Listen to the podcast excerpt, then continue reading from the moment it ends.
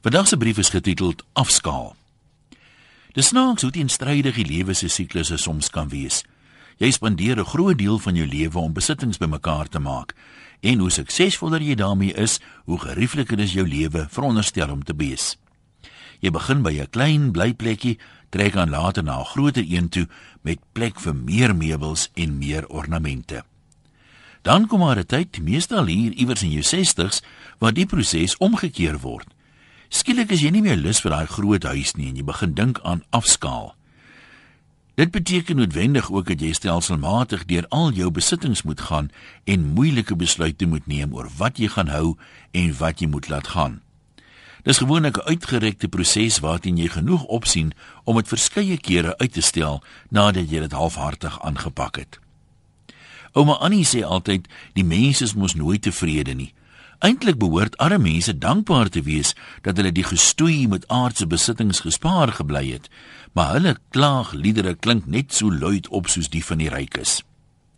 So word ek en vroutjie die Sondag genooi vir middagete by mense wie se huis en goeie smaak my wederhelfte nog altyd bewonder het.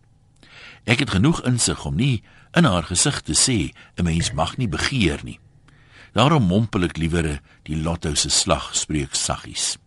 Eendag is eendag.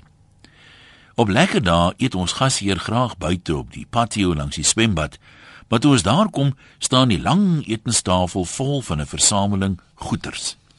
Die gasvrou is baie kunstig en heelwat van haar pottebakkery maak 'n ruim deel van die tafel se vrag uit. Hulle het begin afskaal en wil ons nie vir ons van die goedjies uitsoek wat ons dalk nuttig kan gebruik nie. Maar ons moet ook nie verplig voel om enige iets te vat nie.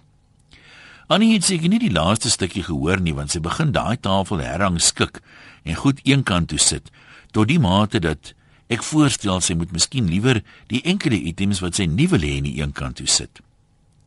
In 'n alwaardige teenskuif wonder ek hardop of die gasvrou dan nie 'n emosionele band met haar skepings gesmee het nie, 'n band wat ons nou sommer so sonder seremonie wil verbreek nie. Nee, sê sy, die plesier was in die kreatiwiteit om dit te maak, nie om dit te besit nie.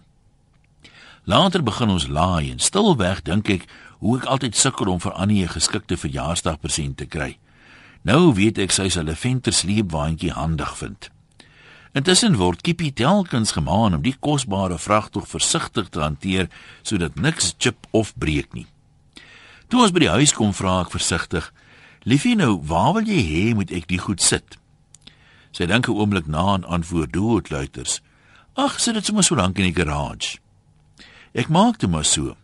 Dit sal dinge ten minste vergemaklik as ons eendag begin afskaal. Groete van oor tot oor. Anoniem.